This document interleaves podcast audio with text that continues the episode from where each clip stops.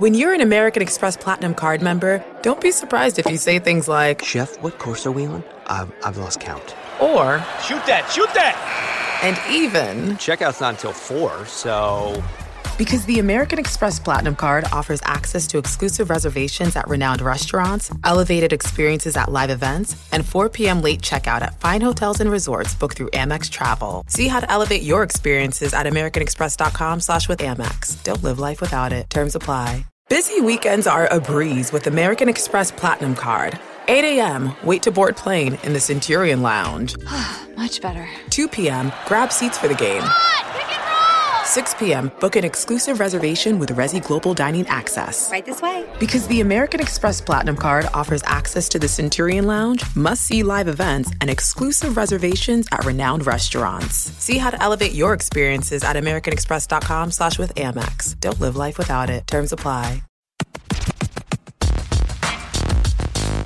Welcome into another edition of the Hang Time Podcast. Sekou Smith here in Atlanta. My main man, John Schuhmann, is in New Jersey. John Hartzell behind the glass, making it all work. Later in the show, we'll be joined by our good friend Joe Freeman of the Oregonian. We haven't talked the Portland Trailblazers in the West playoff race, Shu. We haven't talked Blazers all season which seems par for the course. I mean, they they kind of seem to be on the periphery for people all the time. No matter the, the way they're playing or, or how they're trending, they're kind of out of sight, out of mind. And man, we got to fix that today.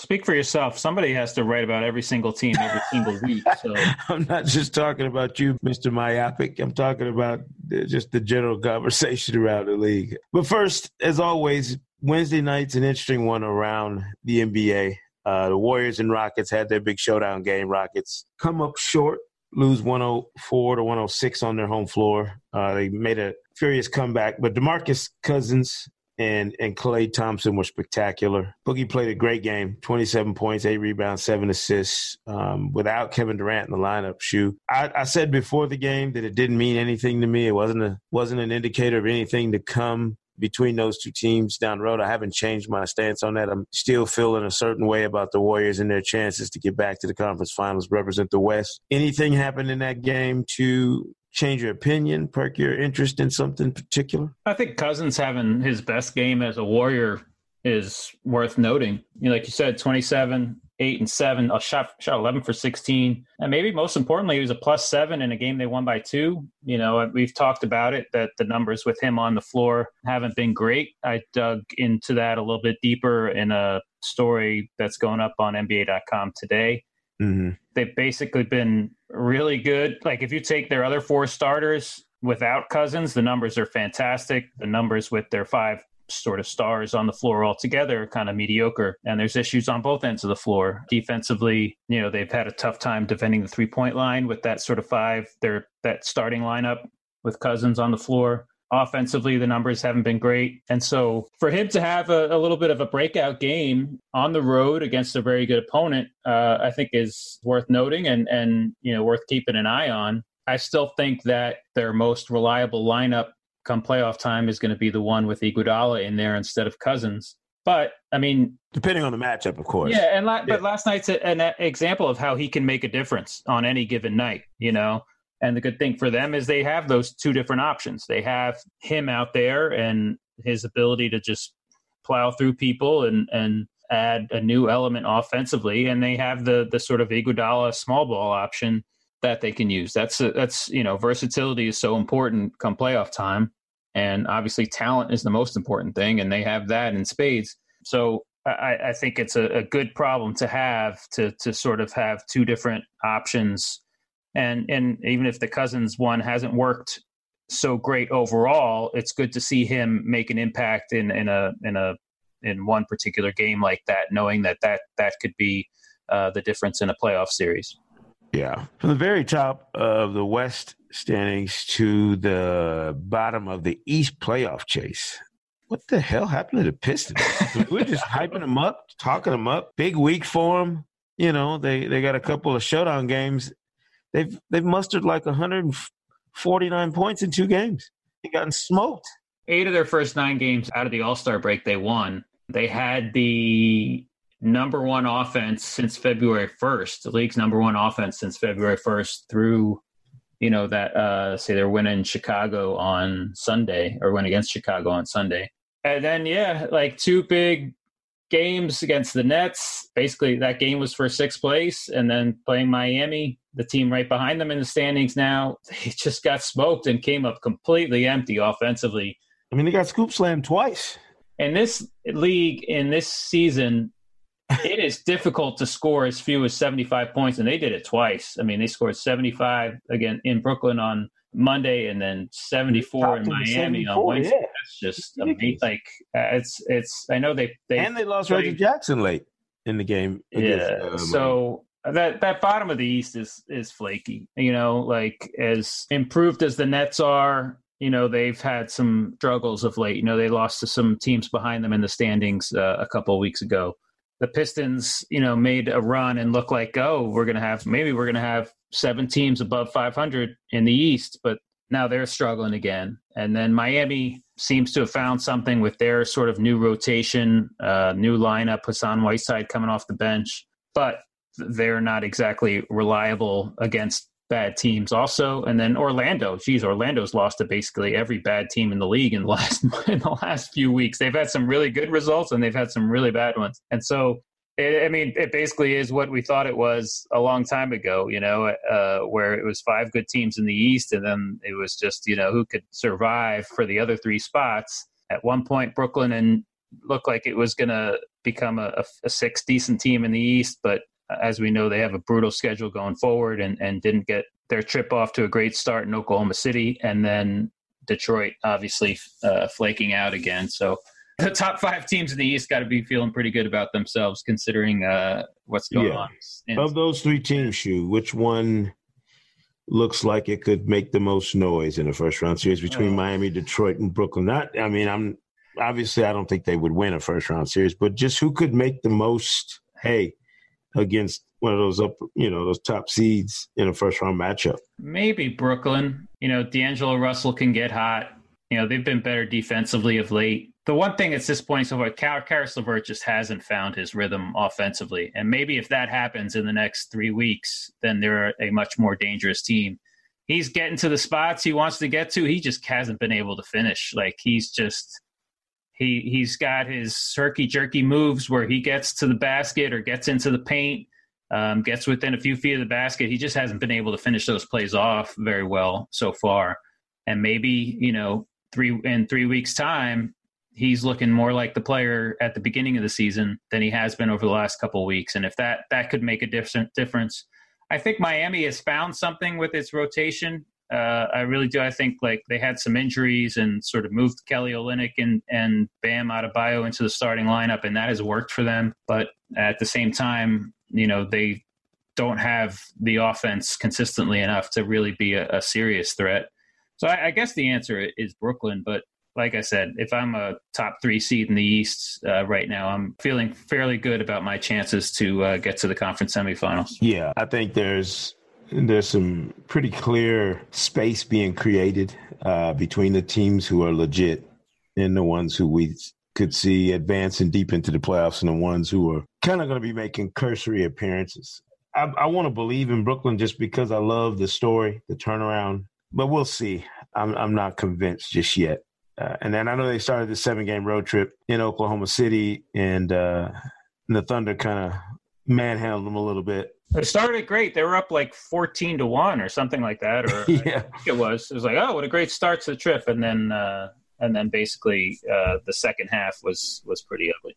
Yeah, you know, and the Thunder, every everything they do to me now has become kind of a uh, a puzzle piece to what could be a big time season for them. They, they're three games out behind Denver for the two seed. Are we giving enough credence to this Thunder team and what they could be come playoff time? Uh, that's a good question. I think it's encouraging. Westbrook has shot a lot better since the All Star break. Paul George has shot worse, although he had uh, a decent game shooting last night. If they get both of those guys shooting well, considering the high usage that those guys are at, then their offense is a lot more potent. And we know that they can get things done defensively. I love how how the guys around him have developed. How especially Jerami Grant has now become such a more productive offensive player than he was last year. and that's a big factor. You know, I was, I was writing about sort of the, in addition to Cousins, basically all the new additions that teams have made uh, late in the season.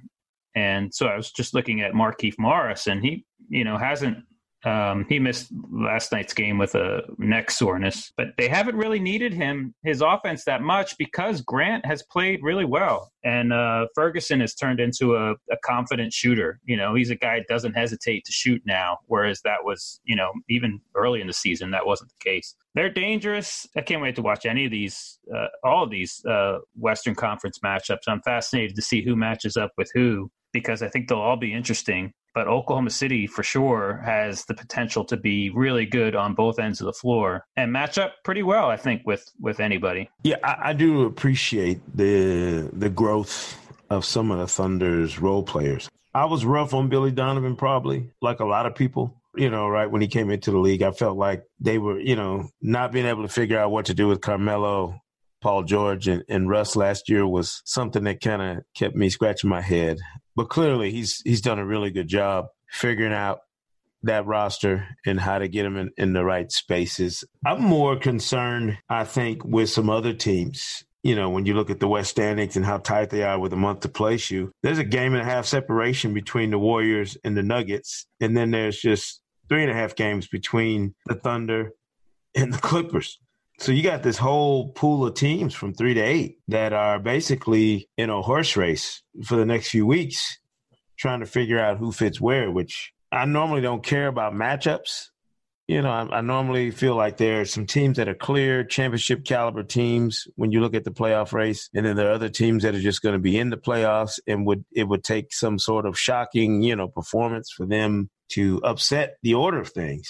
But now I don't know. I mean, I don't know who fits where three to eight. I'm just not sure. Yeah, there was a day there where the Clippers won five straight and were in sixth place. Yeah, and it was like, oh, we were, you know, it was a couple weeks ago. We didn't know if the Clippers were going to make the playoffs, and they were in sixth place until uh, they lost to the Blazers in a game where they sat Gallinari for rest. So they've been terrific.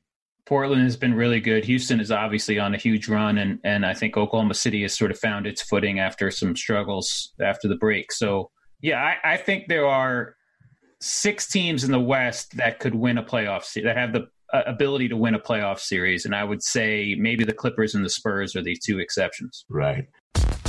Well, I mentioned that we were going to talk to, to Joe Freeman from New Oregonian. I haven't talked to him in a while, which is again, I, I think it's on us. We we tend to ignore our Pacific Northwest brethren, both the team and the guys who cover it. Even when we're reading them every day, we don't always talk about the Blazers for whatever reason. Uh, they're, they're kind of our one of those forgotten teams to me around the league, and they've they've had some really nice stretches this year. Had some of their typical tough stretches. Joe, first and foremost, how are you, man? Sorry that, that we've been so tardy in, in catching up with you. No, I'm I'm doing great, man. How are you? How are y'all doing? Good. We're good. Glad to be here. What's the deal with the Blazers? I mean, one night I watch them, and I'm you know, and I'm kind of intrigued at what they could be. Other nights I watch them and I'm like, man, why why doesn't this team click all the time? Like, why is it that they haven't been able to put together, you know, one of these runs that keeps everybody buzzed about them? You know, they at this point they've only proven themselves to be a regular season team. You know what I mean? And and I think until they prove, you know, that they can they can get over that first round hump before they can take that next step, I think that's just how you're going to view them. You're, you're just not going to view them as legit until that happens. But yeah, this team has been an incredible regular season team. You know, this iteration of the team with Dame, you know, leading the way and uh, dynamic scoring, obviously with Dame and CJ, you Nurkic to the mix. I think what's different this year, though, I will say, is this team's depth right now. It's it's as deep mm-hmm. a Blazers team as I've seen, you know, in four or five years, with the additions of Rodney Hood and Enes Kanter at the deadline really added added some new pieces to this team. Hmm. I did an interview with uh, John Canzano on the radio out there, which I did not know was going to turn into some story, like some big thing. I we just he was asking me about you know the Blazers, what I thought, what it looked like from afar. They did basically exactly what I I thought that needed to be done at the deadline, and I don't know if they got a ton of credit for it, but getting Kanter and Hood just changed them, changed their DNA a little bit to me in terms of giving them two more options um, dynamic guy, you know, scoring options potentially, and guys with size. Was there something about them that you think the front office folks or the, the coaching staff recognized needed to be tweaked, and and this was something that was more calculated long term, or did it just become a thing? You know, Kanter was available. Hood certainly was was on the trading block. I mean, it was, or was it just convenient timing? I think wing has been an issue for this franchise for a little while. Um, you know, I think Al-Farouq Aminu is incredibly underrated for what he brings this team. Uh, defensively, he's their best defensive player. You know, he can guard one through five almost, and sometimes he does. Um, he's really important to what they do defensively. But you know, Mo Harkless uh, was has been hurt all year. Started off with a knee injury coming off when he hurt it late last year, and he hadn't been the same all year. He's so important, you know, to the team and what they do. And I think they were chasing a wing for for kind of security and for depth. Um, and to maybe light a spark under Mo a little bit too. You know, ever since the since they acquired Hood, a little bit before that, but he's really turned his game to the next level. He finally got healthy and, and kind of looked more like the Mo Harkless that we've seen, you know, late in the season the last couple of years. But, you know, so from the Hood standpoint, I think it was kind of a mix of that to add that depth at a position where you had some kind of questions. Mm-hmm. And so that's kind of what I think was the catalyst there.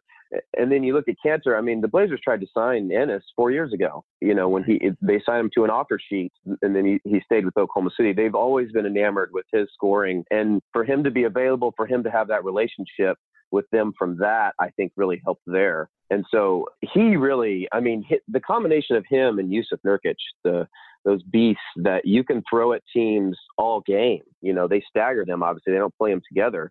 Um, and so to, to throw Jusuf at a team down low and then to throw Enes when he's not on the court, um, you know, gives you depth for obviously protection when, when Nurkic gets in foul trouble, but it just brings that that dimension. Not a lot of teams have that interior scoring off the bench. Yeah, I, I hate to spoil this discussion, but um, please do. Let's let's in my in my story in my story today, looking at like the additions, I, I looked into Hood and, and Kanter, and actually the, the Blazers have not been very good with with those guys on the floor. Um, in fact, Kanter I think has a, a, a negative plus minus in eight in all but one of his games so far with the Blazers. Um, well, doesn't he? I mean, his numbers are never good. I'm just saying the impact of having a guy. Yeah, and, and, and he did. I mean, I, I, was at his first game with the Blazers. I think it was in Brooklyn, uh, the start of the their post game road trip, and he killed the net side.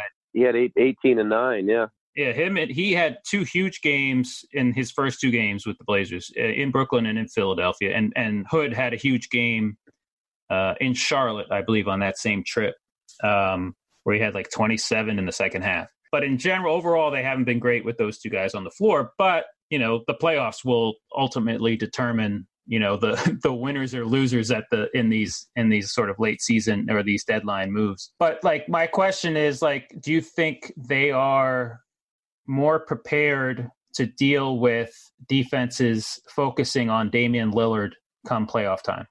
Oh, for sure. last year. Yeah, I, I think they are. Uh, you know, and a lot of that rides on on CJ and his, you know, whether or not he's hitting shots. I mean, we saw that two nights ago in in Los Angeles, or was that last night? No, it was two nights ago. I'm I'm sorry, I'm on a trip, man. I don't know where I am.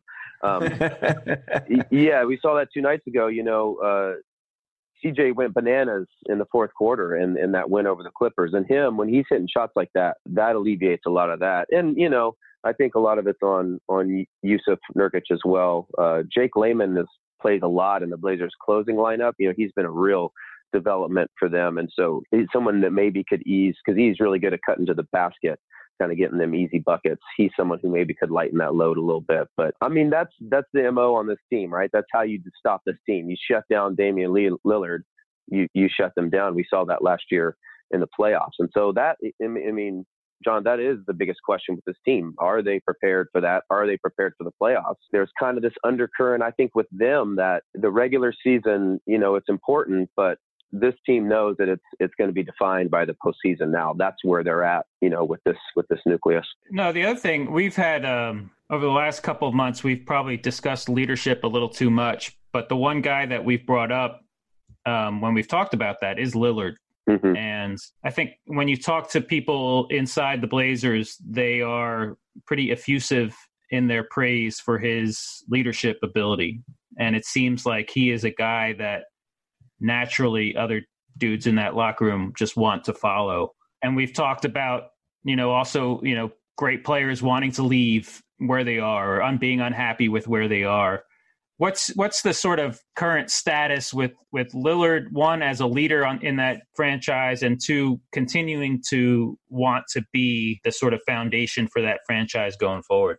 Well, first of all, Damian Lillard is, is the best leader. I've I've this is my 12th season covering the Blazers. He's the, definitely the best leader they've ever had in my time, and you know you could argue one of the best in the in the league right now from every aspect. I mean, he's never left a, a game without talking to us and standing up, win or lose. I mean, he delivers in key moments, but it's how he carries himself behind the scenes the way he treats people in the organization. It's it's just it's unlike anything I've ever seen. Um, you know, the the he treats CJ 15th guy on the list uh, on the roster exactly the same. All those kind of cliches, except for they're true in this case. But he has said repeatedly over the years that while other guys are kind of shaping where they want to go, and and you know you see what Anthony Davis has, has done in New Orleans, for example, and I mean we've all seen LeBron hold the league hostage with his decisions in the offseason. Dame's just cut from a different cloth. Loyalty is so important to him, just the way he was raised. As the kid who who obviously grew up in inner city Oakland, I think that shapes you differently uh, than most places. And then he went to a small school, you know, Weber State, and at the last second he had other offers to go to different schools, but Weber State was the first one to offer him. He felt loyal. He he wanted to stick with it, and that's just the kind of guy he is. So you know, there's a sense of love for him in the city, but he has a sense of loyalty to that city too. And you know, he thinks about what his decision means for other players. He's talked about this as well. Like you know, if I leave here, it might affect this other guy and this, and then he might get traded and um, or leave and not be in as good a situation is kind of how he likes to frame it. So I think that's part of it too. But you know, I mean, when you think about the Blazers, you think about Damian Lillard, don't you? Yeah, there's no question, um, no question about that. Joe, how long before? And, and I know there have been frustrations with this in the past. Obviously, last year getting swept out of the playoffs, you hear this sentiment that well, they've gone as far as they can go with this group, and we and we hear that time and again about certain teams. If they're going to reconstitute at some point, Dame and CJ, to me, have to be the foundation of that. Is there sentiment out there at all that there has to be a larger DNA tweak if they're going to reconstitute this team, like that it has to involve moving one of those guys? And I, I know that sounds crazy with, with, you with the affection people have for Dame out there, but if you're going to really go for it, if you're the, the Blazers at some point here in the near future, in, in a Western Conference that's kind of reshuffling itself, at some point, do you have to at least consider maybe that that Dame and somebody else works better than Dame and CJ in Portland? Yeah, I mean it, that's the that's the biggest you know question facing this franchise is is if if you if you don't make it out of the first round again, how can you justify just bringing it all back? You know, there's the the faction that they play an entertaining brand of basketball. They're fun to watch. The place is sold out. Fans are obviously passionate in the league, but you know, at what point do does that group decide, you know, I, I want some playoff success? And and that's there's also a, a, contingent that's like, hey, there's no way you can run this back like this if if you don't succeed in the playoffs. And and I think that is where that that comes from, Sekou. And that's that you've heard that more bubbled this year than than in, in previous years. You know, every now and then you kind of hear it nationally a little bit from someone throwing out crazy trade rumors or or whatever right. crazy you know. But after we've seen it, it's kind of you reach a point where you've seen what this this group can do and what do you do to change it. And that's where you start. I mean it, it's it's what everybody says you got to get rid of cj in that scenario. Um, i've always said that if you put the right pieces around them they can succeed. Um, but you again it, it's you just can't keep doing the same the same thing over and over again if it's not working. So I hate the idea, by the way. I, I love them together. I, I, I think there's value in having the kind of chemistry those two guys have. Mm-hmm. Mm-hmm. And the other part about it that mystifies me and Shu, I don't know, I don't know how many times you've been to games in Portland, Shu. It's like one of the best NBA cities you could go to. I mean, the fans are outstanding. The culture, you know, the basketball culture out there is is great. I don't get why they have such a hard time attracting free agents or being an attractive destination for free agents. It's not like every player in the league who wears Nike or Adidas hasn't been to Portland anyway and doesn't spend some kind of time in Portland. They know it's a great place. What do you think is the disconnect when it comes time to wooing people to come play in Portland?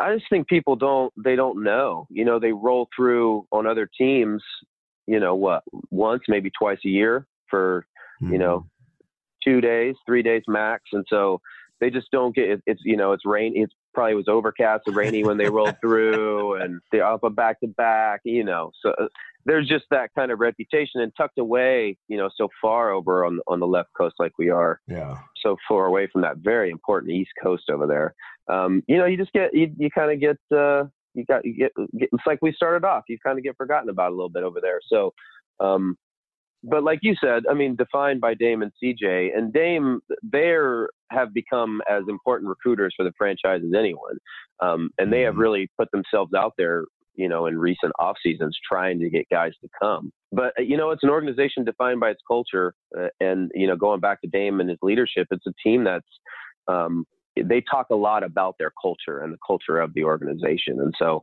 I think once guys get here and, and you, even if they're here for just a couple years, when you see them after they leave, they're always like, I had Portland does it right. I, I had a good time and, and I had a good life when I when I played for them. But yeah, I don't know where that disconnect, generally speaking, comes from. Beyond we're just tucked far away. Is is there a uh, playoff matchup that this team fears or wants? Go uh, when you look at the West standings, Joe. I mean, I know they got swept by the Thunder, but all those games were close.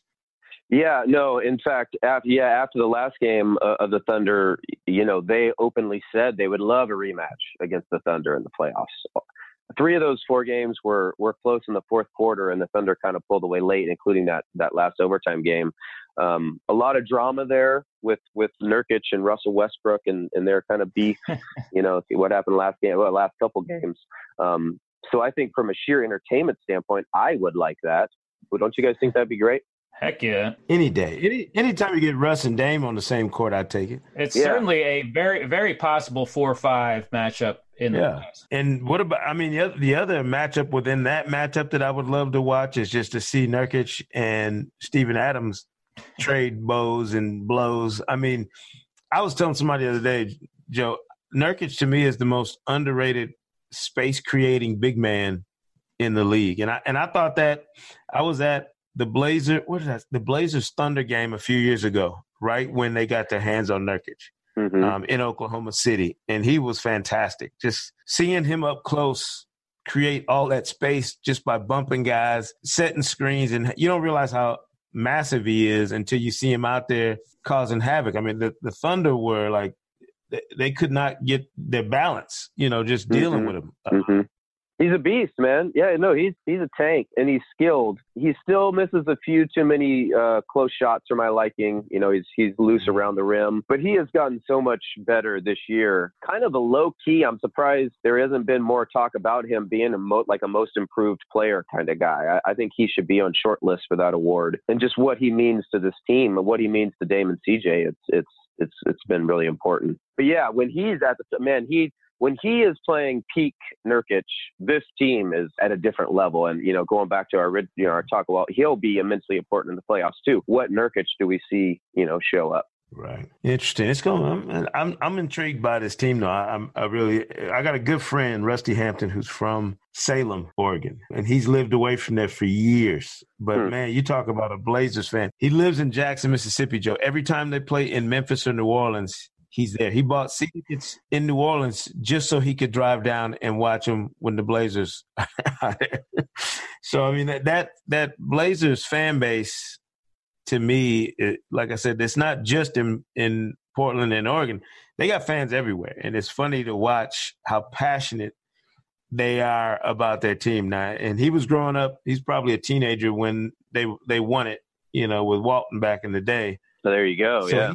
He, yeah, he's got a connection to those Blazers, and then he loved loved and hated the you know the Jailblazers. So and now he's riding you know and dying every night. He he does great recaps on Facebook um, about Blazers games now where he's he's loving them. You know, the nights they win, best best win of the year, and then he's just yanking his hair out on the nights they lose. So see now that that's interesting. You bring that up. So from like because you know I'm knee deep in the weeds and you know, and he's living and dying by every game. I wonder for you guys, like from from that other that national perspective, when you see so much, I mean, what do you expect out of this team in the playoffs? Where do you think they're they're going to do? Is, is are they going to are they going to make some noise? Are they going to fizzle? What's your guys' take on that? Yeah, I've said the same thing. I think there's a bunch of teams in the West that could lose in the first round and could get to the conference finals, and mm-hmm. and it's that's just the way it's it is. It's going to be about matchups and who's playing playing well at the right time. Yeah, the Blazers. I mean, they they just ran into the wrong team. I think in the first round last year. Where and I was shocked. That was a shocking uh, series. Yeah, it was. New Orleans was so was playing so well. You know, they really sort of found themselves late in the season after the Cousins injury, and then Holiday is just a, a terrific two way guard who you know was a tough matchup for Lillard, especially. And so, so this year, any I, I mean, who knows? Um, you know what's going to happen. I would love a Portland Oklahoma City series, and then. Um, but if you're in the four or five, that obviously means that you're running into the Warriors uh, in the second round. So that's yeah. the that's that's the issue. Uh, if you can squeeze up to three, then you're in uh, then you're in, in much better shape. Yeah, I felt like last year they were in a perfect position and then got swept, and it was just it it completely wiped my you know whatever positive impressions I had of them as a team. Yeah, it was um, stunning. I know how good Dame and CJ are is the, is the thing. I mean, I, I recognize where they fit in the overall landscape of the league in terms of you look at backcourts, you look at guys who are big time shot makers and all that. I felt like their biggest issue has been whoever that third and fourth pieces are. Mm-hmm. And I just feel like, you know, Al-Farouq to me, as much as I love him, I watched him when he was in high school here in in Atlanta. And I watched him with the national team, you know, um, with I think at the World World Cup was the last time I saw him playing with you know with the international team he's he's such a better player to me when he's not asked to be the third guy. So Nurkic to me is as you mentioned is the key. Like he's got to be a consistent producer and performer in the playoffs. Like they got to be able to count on him for a sizable double double every night in a playoff series in order to unlock kind of what Rodney Hood and Al-Farouq and some of those other pieces can bring. Because I was telling somebody last night. The reason to me the Warriors have been able to go galactic in the playoffs the last few years is not just because of their first two or three stars. It's been because those guys unlocked the door for those for their fifth, sixth, and seventh guys mm-hmm. to play at a higher level in the playoffs. And until Portland finds a way to make sure that Dame and CJ have somebody else in that third spot, then you know, and the three of them can create a higher plane for everybody else, they're going to be stuck in that space where they can't go to another level. So I'm, I'm hoping Nurkic is the guy that does it for him.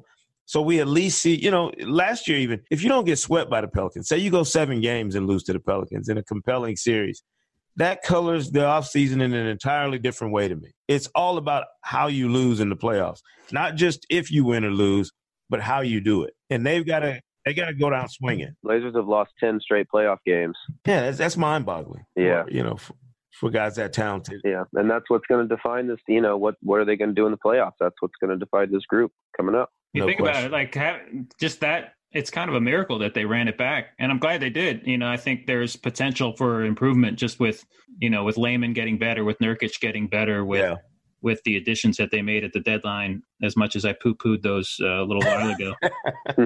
because you know what? You know, Lillard, I think in the playoffs, Lillard or McCollum's going to be on the floor at all times. Lillard's going to average 40 minutes. And so those minutes where, you know, they've struggled when both got both those guys have sit have sat isn't aren't going to be as critical in the postseason as they have been in the or as you know, as they are in the regular season. So if you've got Lillard playing 40, 41 minutes a game in the postseason, that's a good place to start.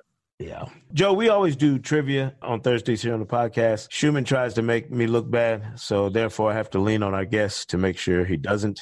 So you want me to look bad instead, is what you're saying? No, no. This, this is where you get to show off your trivia chops dealing with this guy. So, Shu, what kind of trivia do you have for us this week? All right, this one's fairly simple. Yeah, you say that all the time. All right. So, according to Synergy play type tracking, da- Damian Lillard ranks fifth in the league with 10.6 uh, pick and roll ball handler possessions per game. Now, that means that those are 10.6 possessions per game where he goes off a, uh, is a ball handler going off a pick and roll and ends and and shoots or turns the ball over or gets to the free throw line. So there are four other guys who have averaged uh, at least 10 of those possessions per game. See if you can uh, name the other four. Oh my goodness, Harden. Repeat that again. So pick and roll, pick and roll, guys. Mm-hmm. Um, high usage on pick and rolls. Basically, they Right. shoot or turn the ball over, or gets the line off of. Uh, Harden is not one of them, actually. Harden's Really? uh, Mr. Because he doesn't do any pick and roll. He's just gun. Mr. Isolation. that's you know, yeah, he gets Yeah, the screen, true. gets the screen, and then takes it back. And so they, he gets, he is, he basically has like uh, three times as many isolation possessions as any other player in the league. Uh, is Russ on the list? No, He's no, not. Russ. Hmm. Another gunner. Oh, did I say that out loud? My bad.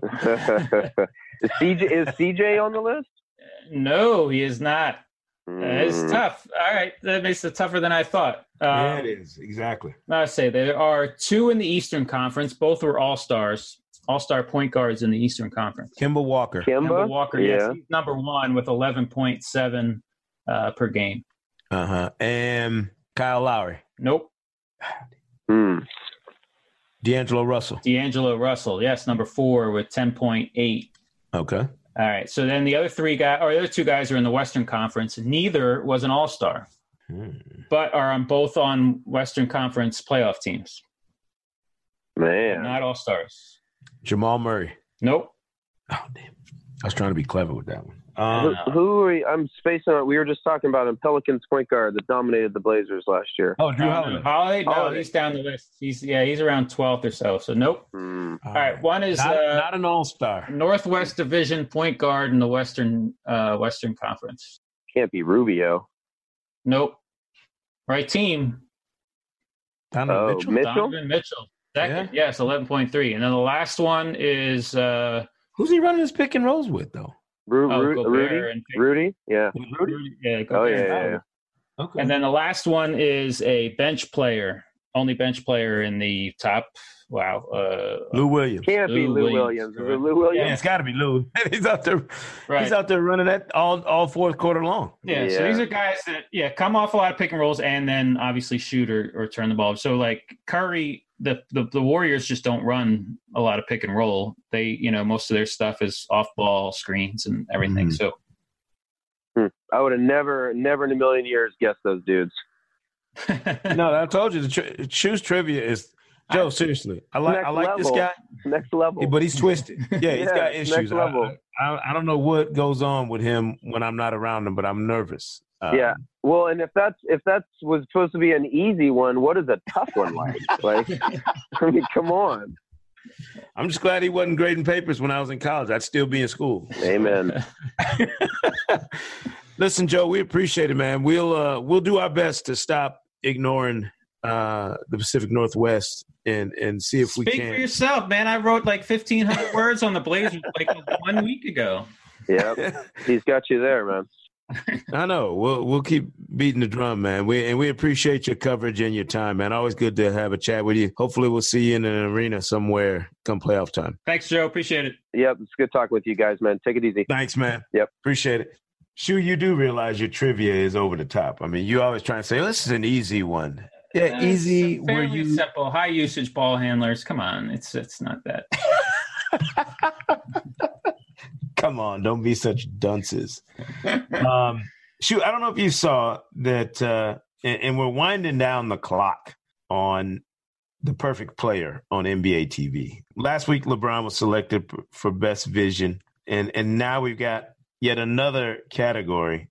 Uh, this week, it's best body and size with surprise, surprise, LeBron James, Giannis Antetokounmpo, and Anthony Davis as our three candidates. I don't have to Uh, think about this one very much.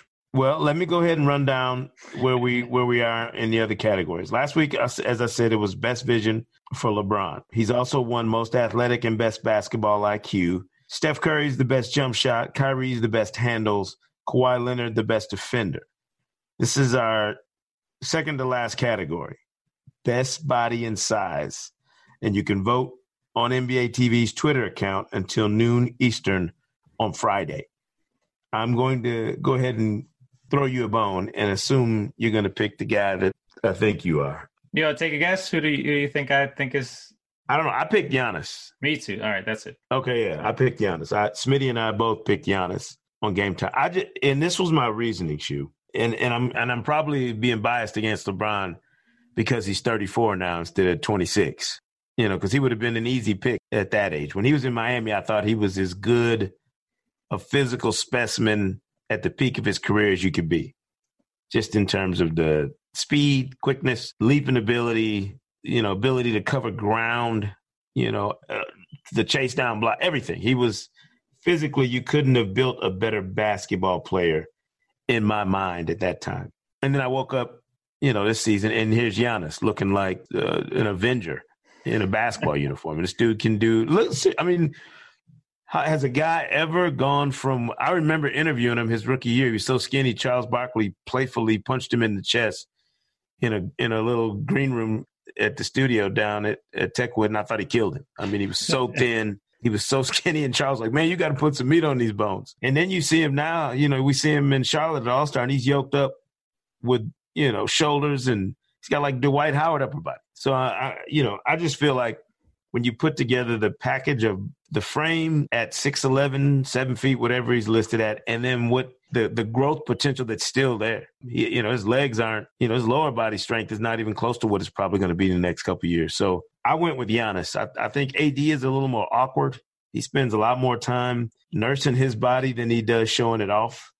So I was kind of surprised he made this this list. What? you know, I was surprised he made the list. To be honest with you. Yeah, I know. There's another name I would put on there, uh, and that's Embiid. I think Embiid is one of those people where you see him in person, and you're like, "Holy cow!" Holy good, yeah. But Giannis was the same thing. Like I, I, I, there was a point last year during the playoffs. I don't know if I had seen the Bucks during the season, and then in the first round, I covered a few games in Philadelphia and I covered a few games in Washington. Mm-hmm.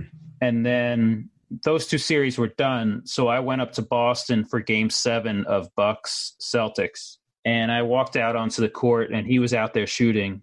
And I, I just sort of walked by him. I did one of my low angle Instagram pictures.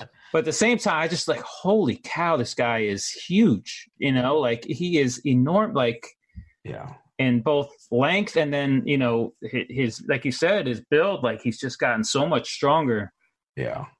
You remember in new orleans when we had our setup down there and he came in and we interviewed him he sat at the table with lang and i? You remember, i don't know if you remember that. I don't think i was in the room at the time. He looks even bigger in like when he's wearing like some guys look smaller in street clothes for some reason. Mm-hmm. if you think he looks big on a basketball court Embiid wearing size whatever he wears clothes he looks even more preposterously humongous in street clothes. Yeah. I mean, it's it's frightening how big he looks walking down the street in New Orleans. Yeah, I, I mean, yeah. So I, I was talking about Giannis on the court, like, and, mm-hmm. and so, but but those, those two guys are like, there are only a few players that you you come across for the first time in person, and you're just mm-hmm taken aback by their size. Shaq was like the first one for me. Still does it for me every time I see him. Yao Ming was one for me. Mm-hmm. Just, uh, just, just huge. And then of current play, I mean, LeBron is is. I mean, yes, when you take the whole thing into you know the size and and um, strength. Durant is another one, just how how long he is and how skilled he is with that with that length.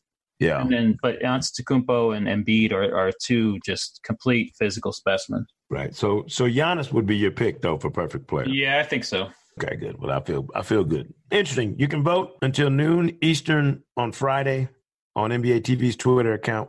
Check it out. Perfect player.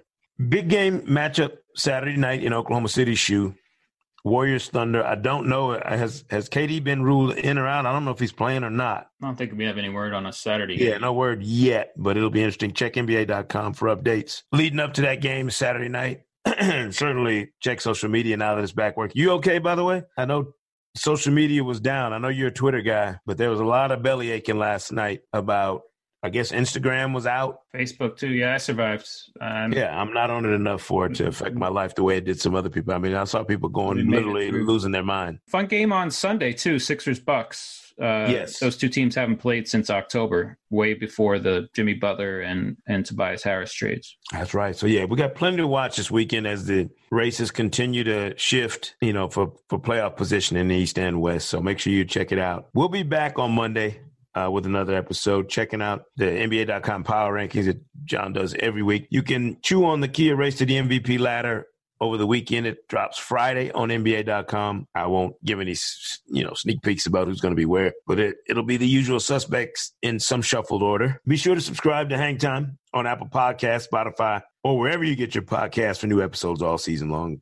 Big shout out to Joe Freeman of the Oregonian for joining us. Sekou Smith here in Atlanta, John Schuhmann in New Jersey, John Hartzell pulling the strings. We appreciate you joining us, and we'll see you right here next time on the Hang Time Podcast.